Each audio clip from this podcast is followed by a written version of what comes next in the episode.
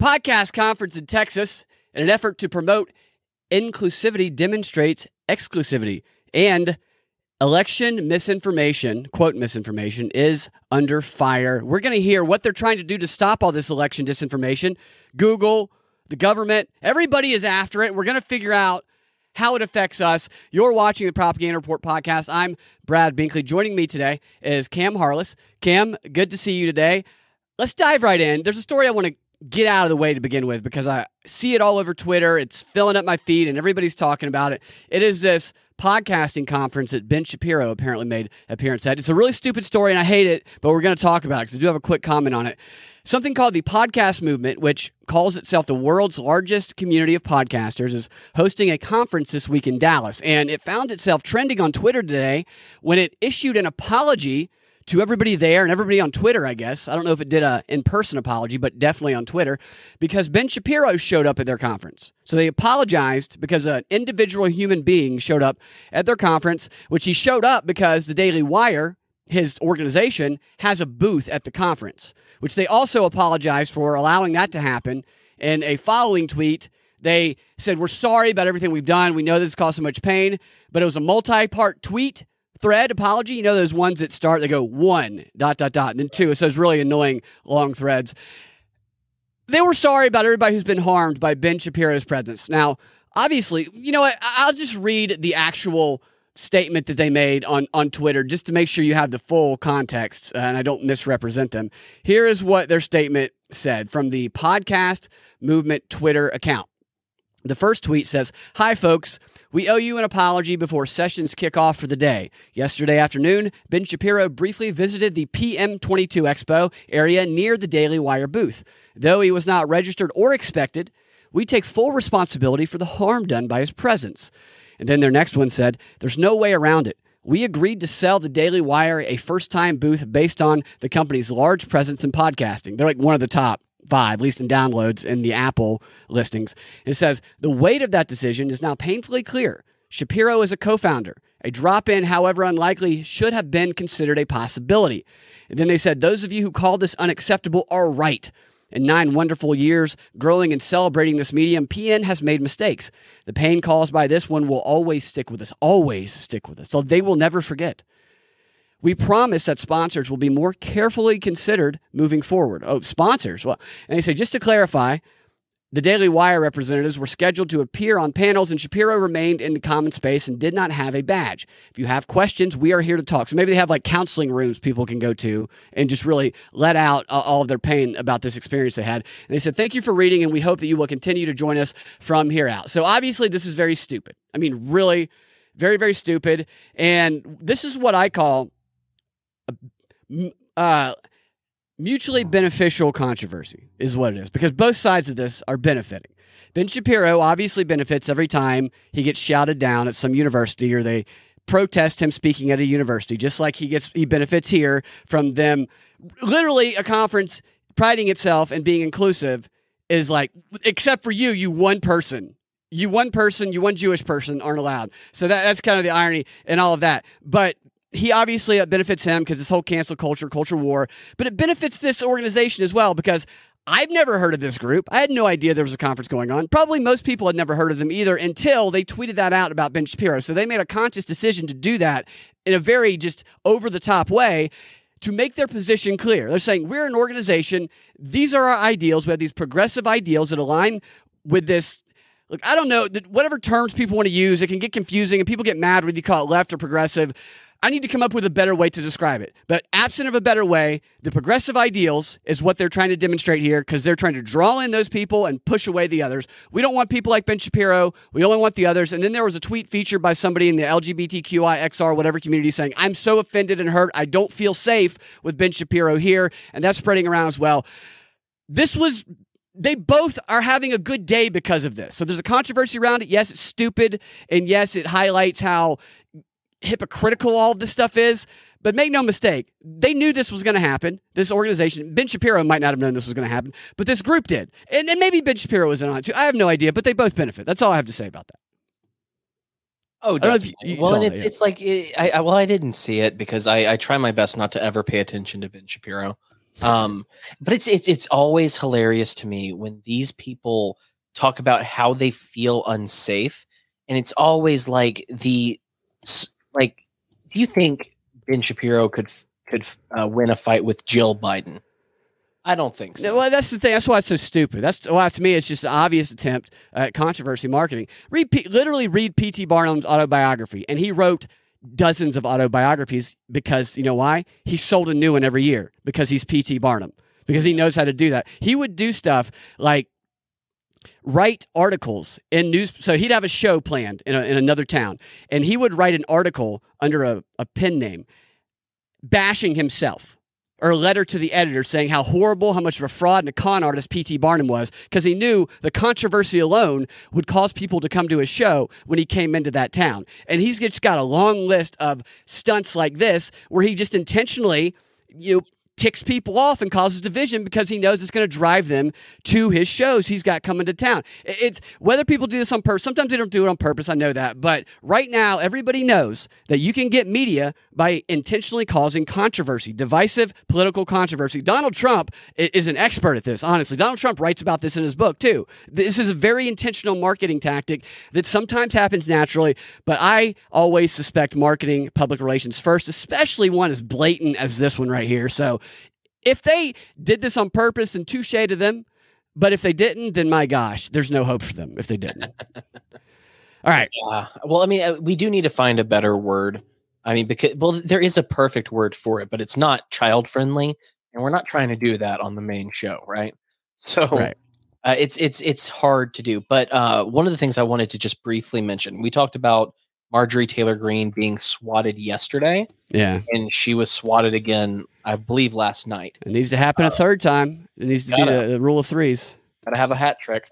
Um, but yeah, I mean it's so that's that's still happening. I just wanted to make sure that people knew. Do you know if it was an automation again that told the look. police while it was doing it? Or not an automation, but a computer voice? Uh, let, let me let me look real quick. She re, after receiving a call at 2 53 a.m.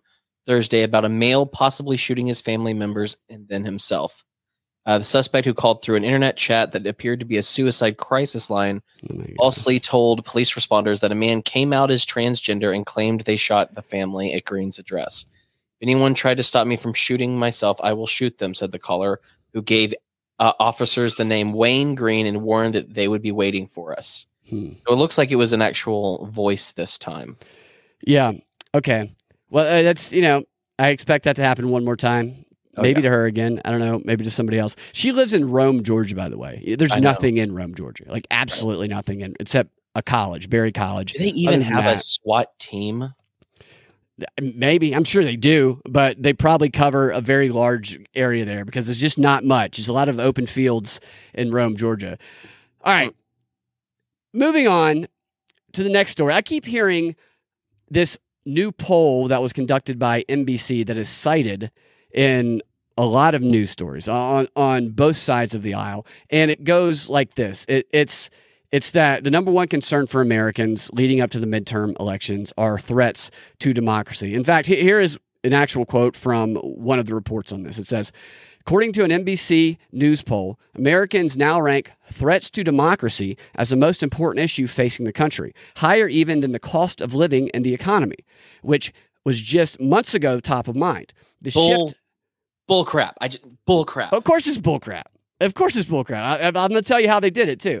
They say the shift may be in part explained by a slight uh, inflationary cooldown, which has seen gas prices dip $4 per gallon, dip below $4 per gallon, where prices were in March. But more than that, the poll seems to speak to a growing recognition by the American public that the GOP's sweeping assault on the country's election system has put democracy itself on the ballot. So that is all BS. It definitely that that is the narrative they've been trying to push. So it's interesting. You see the narratives they want to push. And the January 6th committee and Joe Biden's administration with that countering domestic terrorism threat strategy they put out at the uh, beginning of not, the year. This has Joe all Biden, been leading to this. Not Joe Biden's administration, the Biden Harris administration. All right, the way this yes, the Har- or the Harris Biden administration, depending right. on how you yeah, what or the Harris administration, what it might be in a few months this has been a narrative that they have been pumping all along, and this has been one of the main, actually the main narrative through the January 6 hearings.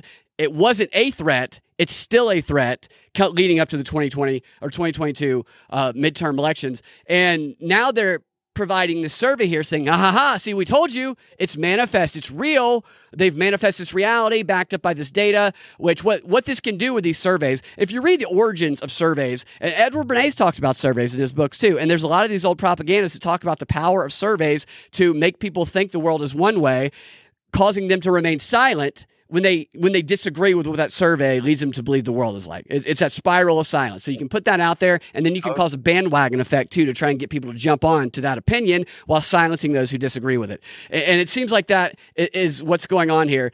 But here's what the poll found, and I'll tell you what I thought was interesting about it. They said it found that 21% of respondents ranked threats to democracy as the most important issue, followed by 16% who ranked the cost of living as the most important issue, and 14% who said that jobs and the economy are the most important issue. And I will say this.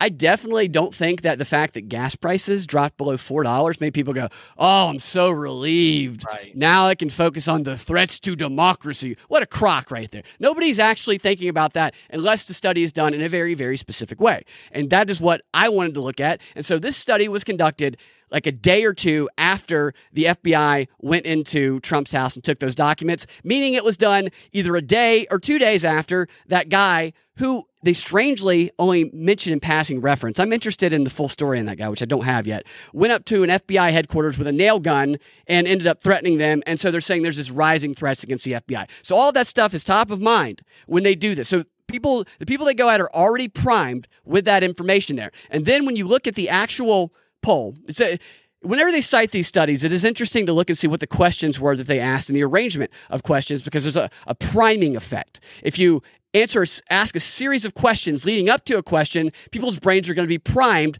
to be thinking about something and be concerned about something. And that is what i believe is going on in this situation among other things. Here's the question that they or that they asked that gave them the results they got. It said which one of these issues is the most important issue facing the country? And it said what is the second most important issue facing the country? They allowed them to have two answers. Okay so people did not specifically write in or off the top of the head say threats to democracy. They were prompted with a list, and threats to democracy was on that list. I don't know if it was at the top of the list or the bottom. I didn't. I looked at the actual results of the study, the PDF, but I didn't see the full questions because they cite an appendix which they don't have with the full results that I, I haven't been able to find yet. But it was prompted, and then they here here are the four questions leading up to the question about democracy, I, I think to me this is just such a fraud. Should I answer them? Sure, if you'd like to. The first one is well, I'm not going to read all the institutions off because I didn't put all this down. But it said, I, it said, I'm going to read a. This is the paper. The person asking the question saying this. I'm going to read a list of institutions in American society, and I'd like you to tell me how much confidence you have in each one. A great deal, quite a bit, some, very little, or none at all. So it's a question about institutions. All of this stuff about democracy is about our crumbling institutions. We hear Davos talking about that. We hear stuff about the FBI. We see the CDC director coming out right around the time the study was done saying that they failed and they need to change things up. And we see the the, Supreme, the Supreme Court and the CDC and I think the FBI were three of the ones that showed up right away in this. So that, that's already getting people in the mind frame of thinking about the, the crumbling institutions in our democracy. The next question was Thinking about the direction of our country five years from now, do you think things in the United States will get better, get worse, or be about the same. So already putting in the in the mindset of uh, away from themselves, their own individual issues. So it wasn't like they asked a whole bunch of questions about how how how how, how much have you seen prices go up? How hard has it been for you to pay the bills month to month? It wasn't individual priming; it was broad global priming.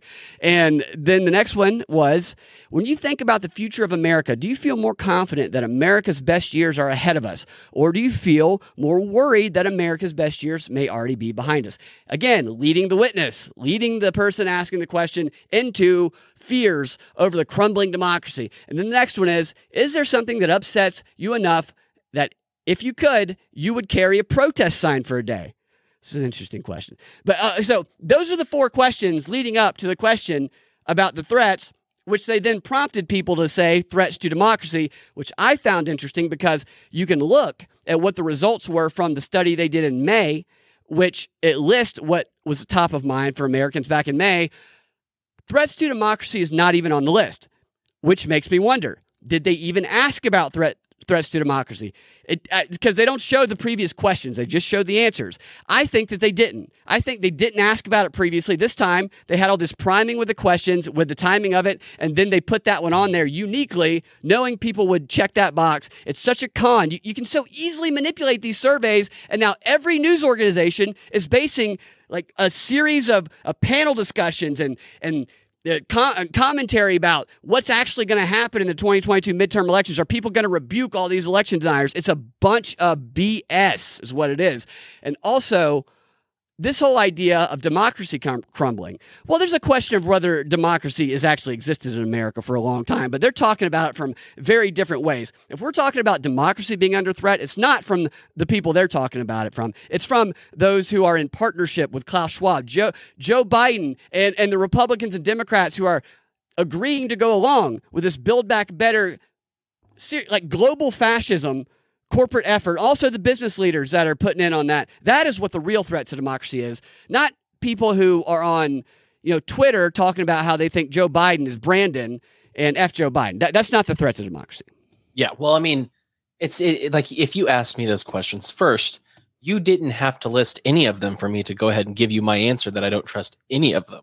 Right, of course, yeah. You know, I mean, but it's because of course, of course, like the how stupid you have to be to think that people like this abstract idea of a threat to democracy. They don't even you don't even define that. It's so vague to think that people care about this abstract BS more than they care about paying their own bills and putting food on the table is utterly nonsense. It's just absurd.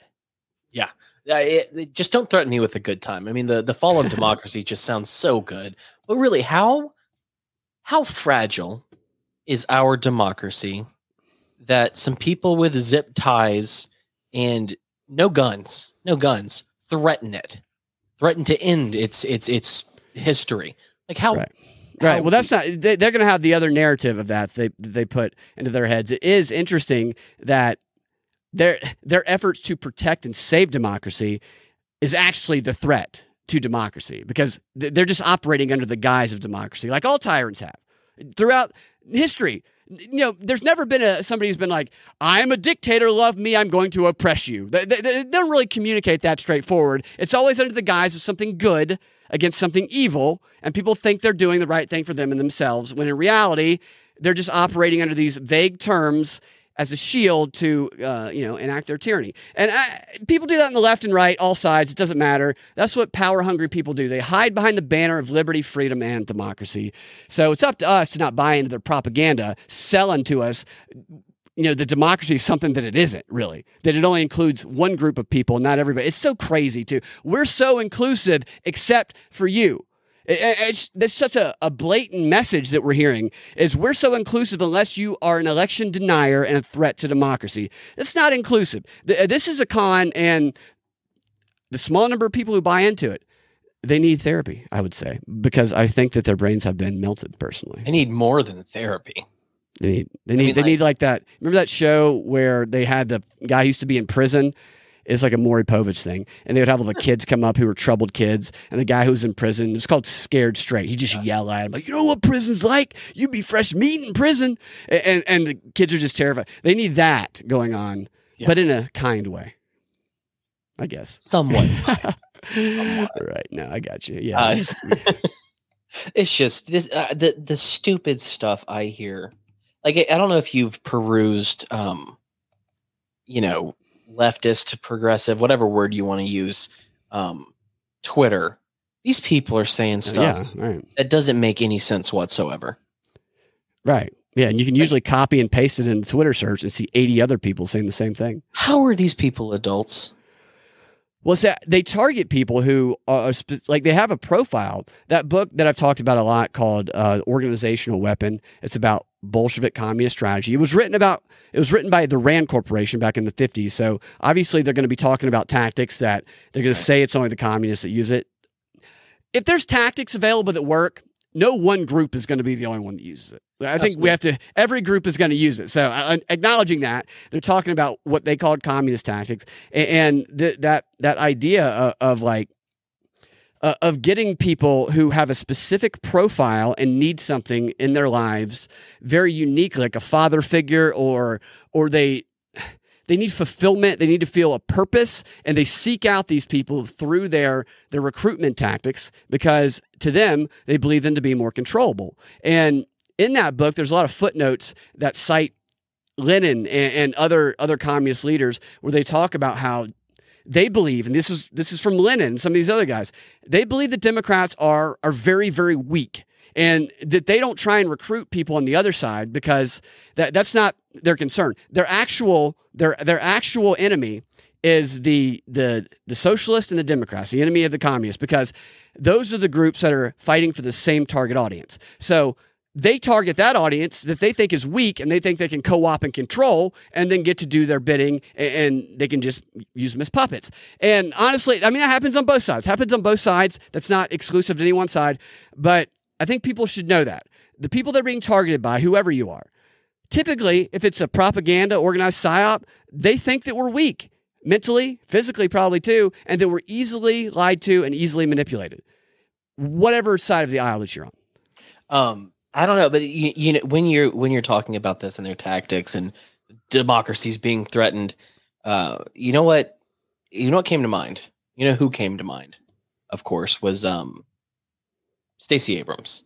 God, and it it it it don't, it, don't it, even, it, it, reminded me of a story that I saw um, that was uh, it was published today. Uh, Stacey Abrams linked group took almost five hundred thousand dollars from taxpayer backed COVID fund as donations swelled by twenty million dollars. the New Georgia Pro, uh, project posted its best financial year to date as it took in the PPP loan. You know who gave the establishing money for the New Georgia project millions of dollars? Who? Any idea? George Soros. Oh wow, surprising. Yeah. Um, yeah. So the New Georgia Project, with a which Abrams fund, founded in 2014, with uh, George Soros's help. Yeah, applied for and received a 482 thousand dollar pay, paycheck protection program loan in May 2020 as the first round of bailouts intended to help financially strapped small businesses retain employees during the pandemic. The loan says it went towards 95 jobs. Um, Excuse me. Stacey Abrams is the kingpin of Atlanta. I'm serious. She has so many front organizations, shell organizations that have been funded by globalists like George Soros. Go and look. I used to go through these back when she was running in 20 was it 2018? I would go through her donation list and just read off all of these just wealthy as F people, some of the wealthiest people in the world who all donate the maximum to her every single time. George Soros' entire family donates to her so there was like a period you can only donate a certain amount during each period every single time everyone in george soros family donates the maximum along with a bunch of other very wealthy people who have similar uh, ideals as, as george soros. Okay um real quick uh something just came up came uh the borg posted this and i just wanted to verify yeah. it. Um this came out three hours ago. Mark zuckerberg apparently he was on joe rogan's show. He was. I was just listening to that. I actually heard some of this. Yeah, so he tell, told Joe Rogan that the FBI warned Facebook of Russian propaganda before the Hunter Biden laptop story. Yes. And so what I heard, I didn't hear all of that. I, I just heard the clip they put on YouTube where they were getting into, you know, how do you determine what you leave on and take off? And what if it ends right. up being like the Hunter Biden thing and it actually ends up being true, yet it was taken off? So yeah, I'm, I'm interested to listen to that. That was a good teaser that Rogan put on YouTube, which I'm surprised they even allowed it, honestly. Uh, you used to take stuff like that off. Well, I mean, this is interesting. Just, I mean, I'm glad to see this though. Um, okay, here, let me read this. Let me read this quote from Zuckerberg real quick, just to bring this into the conversation because this is, this is, this is fascinating. Um, so, appearing on Thursday's installment of the, of the Joe Rogan Experience, Zuckerberg was asked about Facebook's suppression of the New York Post's reporting that shed light on the shady foreign business dealings of the son of then candidate Joe Biden. Zuckerberg began by stressing how Facebook took a different path than Twitter, which completely censored the post reporting, while Facebook limited its reach on the platform. Basically, the background here is the FBI, I think, basically came to us, some folks on our team, and was like, hey, just so you know, like you should be on high alert. We thought that there was a lot of Russian propaganda in the 2016 election. We have it on notice that basically there's about to be some kind of dump that's similar to that. So just be vigilant.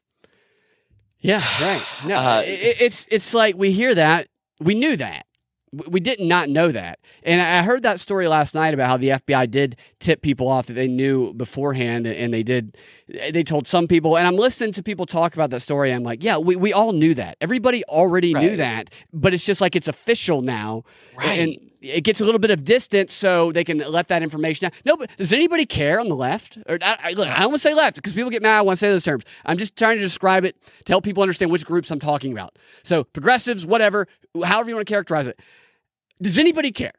No, no. It- I mean, they don't care about Hunter Biden. They're not going to do anything about Hunter Biden. It, I don't know what's going on with the Project Veritas story. I haven't dug into that and I want to dig further into it because I, I saw that two guys were convicted or something about Yeah.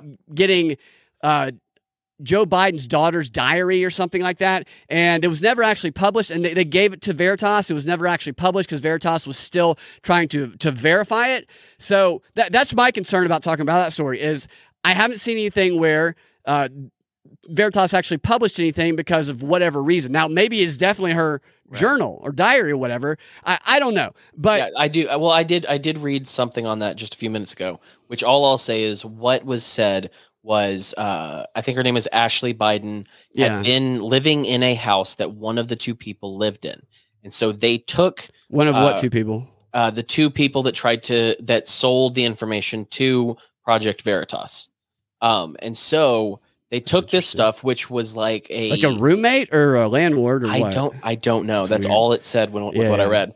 But he they took um a diary, they took tax records and like some kind of device that uh, I don't, they didn't they weren't specific. Maybe it was a freaking um, thumb drive with family pictures on it. And they they went up to I guess New York because that's where they were charged and tried to sell it to Project Veritas. Uh, Project Veritas gave them twenty thousand dollars each, so forty thousand dollars and uh, they claimed that they believed that it was an abandoned property that these people had taken to them and uh, after that happened they did give uh, project veritas gave all of that to the police so they didn't hold on to it and from what i can tell they're not liable Right. Yeah. I don't. I don't think they're going to be liable for anything. I just the thing that struck me is that the story is that these two guys have been convicted and potentially Veritas could be in trouble too, and not hey, what's in the diary? right That, like because they're never they don't they're not gonna they're gonna bring out the Hunter Biden stuff if they want to use it to get Joe out. I think that's the only way they would do that. And even then, they would do it in a in a nice way so that he could still continue to live outside of prison. Yeah, in, okay. in my opinion. uh, you know, founder yeah, so james o'keefe has said that project veritas ultimately did not publish information from the diary because it could not confirm that it belonged to ashley biden so Right. So that, that's yeah. So ma- I guess so. I guess it is hers. I don't know. I, I'm still. I'm. I feel like that story's bait. So that's why I didn't dive too deep on it yet. Well, I mean, it's just, but that's the thing. The Zuckerberg story, though, it may it may as well be bait as well. But I also just think that Mark Zuckerberg is not uh, socially adept. So I think so? when he's no, I don't. I think he's. Uh, I mean, have you seen his Sweet Baby Ray's videos and his Smoking Meats videos? Have you seen those? I think I've seen a few of them. Yeah. Yeah. Oh my god! Uh, but no, I think I, I think that what's what's wild about this is I don't think it'll change anything. I don't think it's going to rile people enough up enough to call the FBI into question that much more. But what I do know is that they actually put it in stone that the FBI knew about the Hunter Biden laptop story before it was let out, and they gave a general warning to all. Of, I mean, we knew this, but Mhm. now we know for sure that it was the FBI that did it Right. Yeah. and I tipped mean, them off. of That's nice to Yeah, know. yeah. Well, yeah, it is nice to know. It's it's, it's what what would be nice is if people cared about it. Is what it would Right. be nice about it. If they actually Right. uh, lent some weight to it. Now, this is frustrating to me. Unfortunately, I know that I took screenshots, but it's on my other laptop.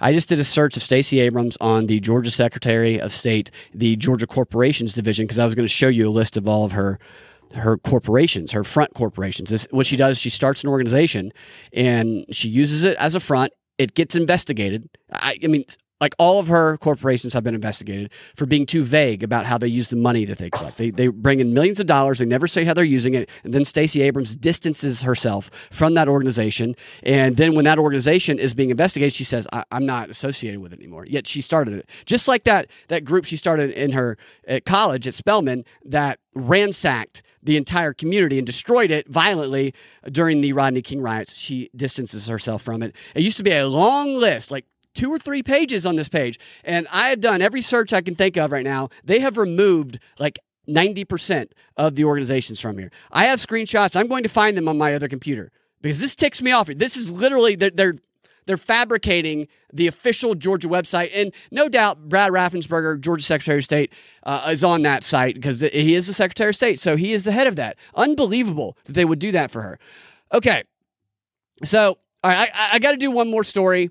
And we are going to go into some clips, but I just don't know if we're going to get to them today, at least in the, uh, we might, we might save them for next week because there's a lot of them and I want to make sure everybody hears them. But I do want to go through this story real quick about a Google experiments going on going on right now, and it, it is uh, called a story headlines from the AP. It says pre-bunking shows promise in fight against misinformation. The story goes like this: in a paper published Wednesday in the journal Science Advances, that's the name of the publication, the researchers detail how pre-bunking using short online videos helps people better resist misinformation.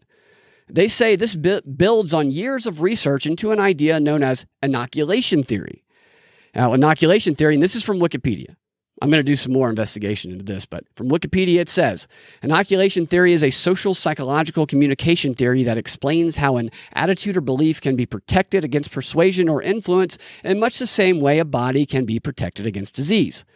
For example, pre exposure to weakened versions of a stronger future threat and then it says the theory uses medical inoculation as ex- explanatory analogy applied to attitudes rather than to a disease. It has a great potential for building public resilience against misinformation and fake news. For example, in tackling the science denialism, risky health behaviors, and emotional, emotionally manipulative marketing and political messaging. So that, that's a summary on Wikipedia. And then the article goes on to say that with these findings in hand, Google plans to roll out, roll out a series of pre bunking videos in Eastern Europe focused on scapegoating, which can be seen in much of the misinformation about Ukrainian refugees. That focus was chosen by Jigsaw, a division of Google that works to find new ways to address misinformation and extremism. Now, Jigsaw is Google's, it's a conversation AI uh, and what what they do, their their team over there is is uh, they develop machine learning models and tools for assisting moderators in filtering toxic comments. Which part of their focus of Jigsaw is to identify sarcasm. That's one of the things they, they've been going after for a while now because people realize that if you use sarcasm, you can say things that you can't just say blatantly Right. Because they'll get you kicked off. So they are trying to target sarcasm there. And the article goes on to say that the pre bunking videos, they work like this. They say they teach the viewer how false claims work in general instead of addressing a specific claim, whether it's about elections or NASA moon landings or the latest outbreak of the avian flu, with the effectiveness coming from the implied transferability. So, like I said, instead of targeting maybe COVID with their pre bunking video that they want to transfer broadly, they might do a hypothetical avian flu pandemic, which is obviously intended to be transferred to COVID when it comes to the way you think about it. And, and they say they don't use a specific instance because it triggers people to not read it anymore. So they want to use easily transferable instances to do that as well. And they go on to say that the videos to the article were surprisingly effective and they say the subjects who viewed the videos were found to be significantly better at distinguishing false claims from accurate information when tested by researchers, and the same positive effects occurred when the experiment was replicated on YouTube with nearly 1 million people viewing the videos.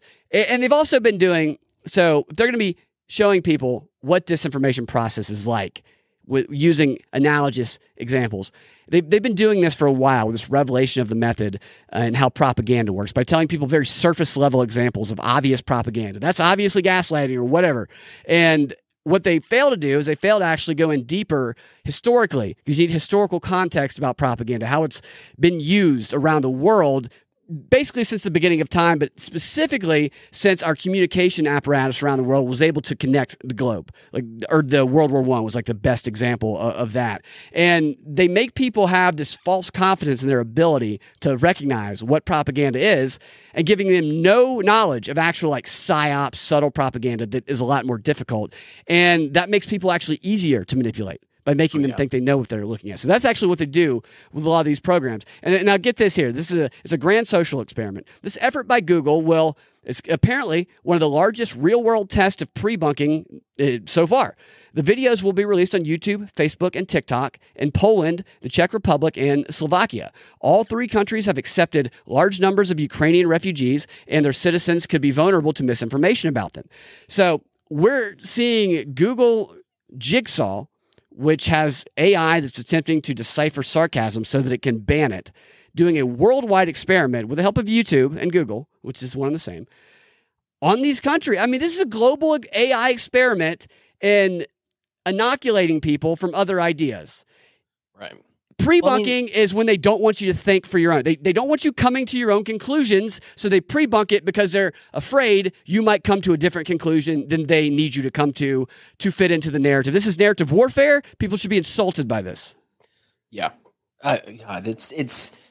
I, I I lost my train of thought. Say what you said a second ago again, because I have a thought. What about people being what it was. insulted by this? This worldwide experiment that Google? Oh no! doing? Oh oh yeah! No, the, the, pre-bunking? the fact that they're trying to have an AI, which AI is is kind of cool. You know, machine learning is kind of a cool idea, but you know, have you ever seen AI try to speak like a human? Yes, I have. It doesn't it's- sound it's very real. It's At very. least I don't think it does, unless I've been talking to people that I think are human, but it's really AI. but I mean, it's not very good yet. And if you add on top of this the fact that um, even boomers can't understand uh, sarcasm online, I think we're safe. Oh yeah, I don't think they're going to be good at it because it it's just so arbitrary. The, the only way they could really enforce something like that is to just completely, completely, just ban one side. Yeah. It's all because exact same communication from one side and the other. They ban one of them. It makes me think of what Trump did during this, uh, you know, during the election cycle here, where he he like endorsed some Democrat candidates like sarcastically. At least we're we're assuming sarcastically, and some of them won, and he took credit for them winning. Which it, it just gets back to this whole thing. It's like, is it sarcasm? Is it real? And that could even play into this whole thing about detecting sarcasm. One of the things that, that it talks about in this article about how they're trying to seek out toxic, like toxic humor on social media is an article about about this Google program, and it says that sarcasm is a way that people get around the censors, and it's a way they can um, spread toxic comments and, and abusive behavior by saying the opposite. I mean, can you imagine that they're trying to literally censor, like anticipate when people saying the opposite of what they mean? It- it's just it's you can't you can't do that unless you go full authoritarian dictatorship. And maybe that's what it'll do. Maybe it will truly expose them for what they are if they do try and go a little bit further with this. Wow. All right. So uh, here's what I want to do. I want to give you one clip before we go into the XR because I want to tease the the next uh, show when we do go into these clips because these clips that they I played one before. I'm going to play one now.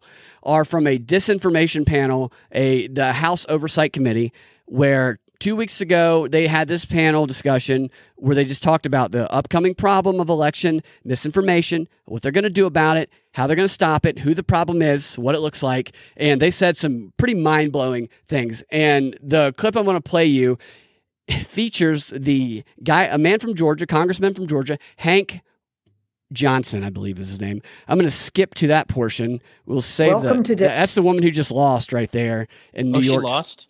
Yes, she lost to to Nadler. They so what was her name? Find her name real quick. Barbara.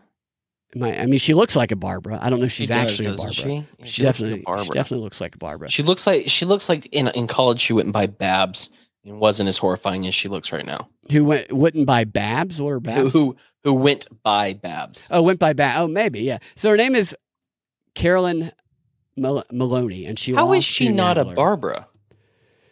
I don't know. She doesn't look like a Carolyn, that's for sure. She must have been one of the first Carolyns. Probably. Yeah. She may have been the first Carolyn. Possibly. Her and Nadler were both in office for like 30 years, and then they redrew the lines in New York and forced them to oppose each other in the primaries. And they were like buddies for so long, and then they just started saying horrible things about each other. and people would be like, they're not friends anymore. I'm like, yes, they are. This is WWE. They're definitely still friends. They don't hate each other. They're saying horrible things, but they don't hate each other. But I want to skip to the Hank Johnson clip here because Hank Johnson he, he captures in his answer here, or his question actually, he captures exactly the way that this group of people would like to characterize anybody who disagrees with the main narrative. And, and this is, I mean, the fact that nobody stopped him during this question to say, "Come on, man," I really, it, it to me is is eye opening to how these people think. Yeah. Clearly, we need stronger. Oh, gotta skip that. Clearly, we need Clearly stronger. we need stronger. Yeah. Oh. no, I won't make that joke. All right, here we go. The gentleman from Georgia, Mr. Johnson, is now recognized. Thank you, Madam Chair, and thank you for holding this hearing. Uh, Ms. Mara, do you find that there's a difference between credible individuals and kooks? What do you think? Is that well? Do you think that that's yeah? That's a question. This is a serious hearing about what to do about misinformation. Literally, they're talking about policies they want to implement to stop people from being able to say certain things online on social media leading up to the election. And this is a serious question from uh, the congressman from Georgia, who Jon Ossoff famously was an intern with and claimed he had national security clearance and used that to run on his leg. Even the Washington Post gave him the whatever they gave pants on fire for that. But this is this is Jon Ossoff's mentor, Kooks, and he, he continues. Why? Why? Um, I have a dirty joke. Well, you're gonna have to hold on to that. Okay.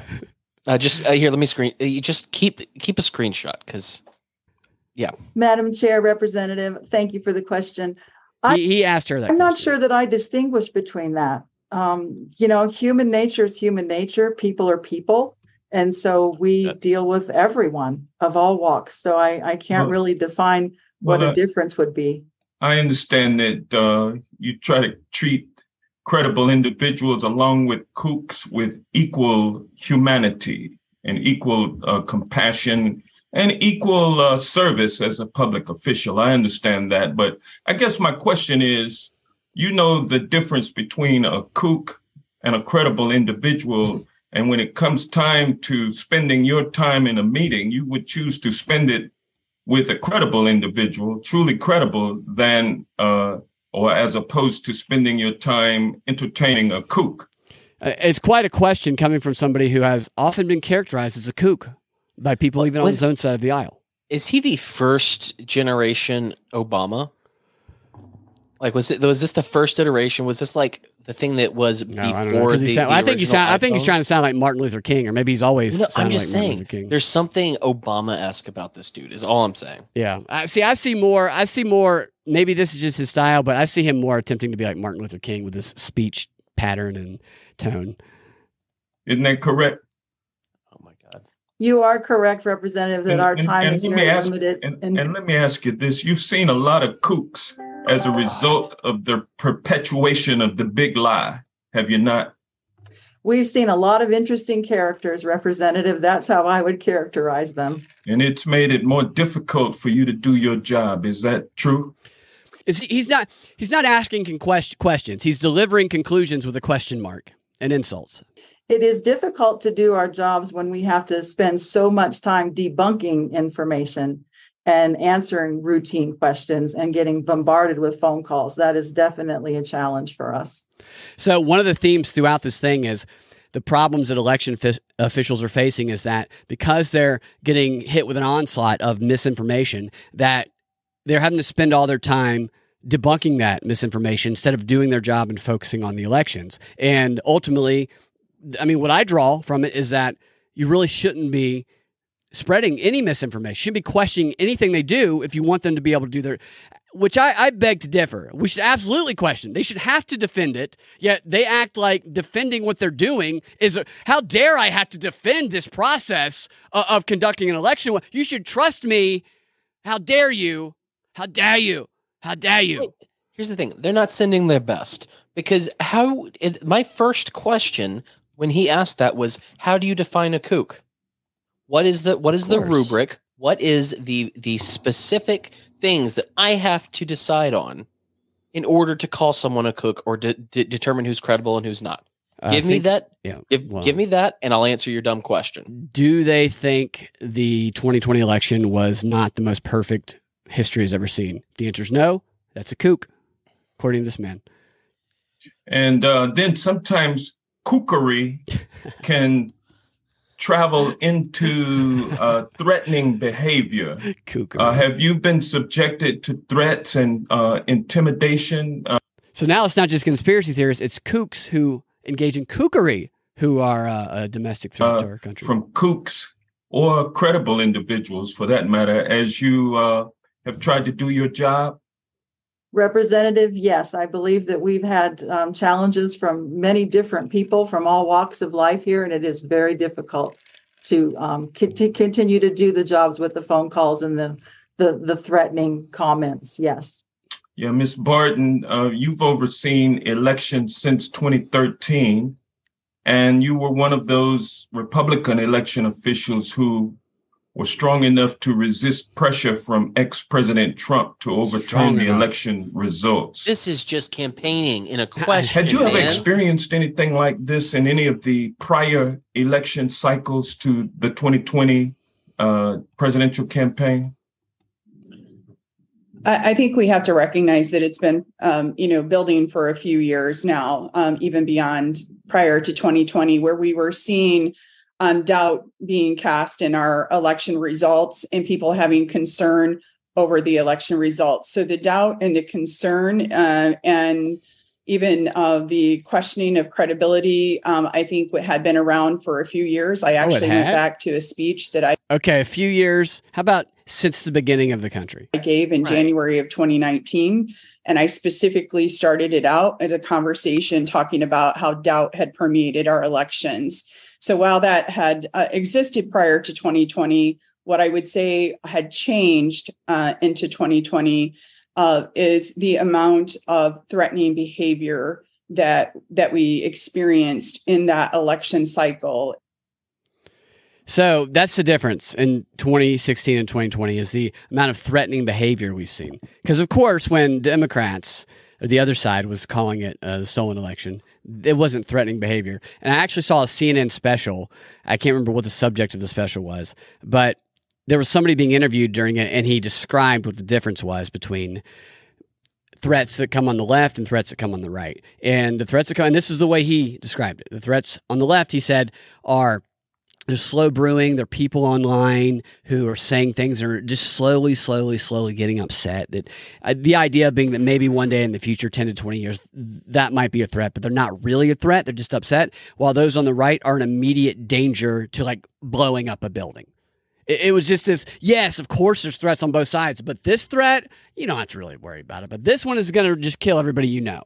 And that that's kind of how I, I felt about the response to that question. And basically, this entire entire discussion they had, they have one Republican, or well, they have two Republicans. One of them is like a pretend, but they have one guy who is trying to just say, hey, why don't you just look at some of this information you haven't looked at?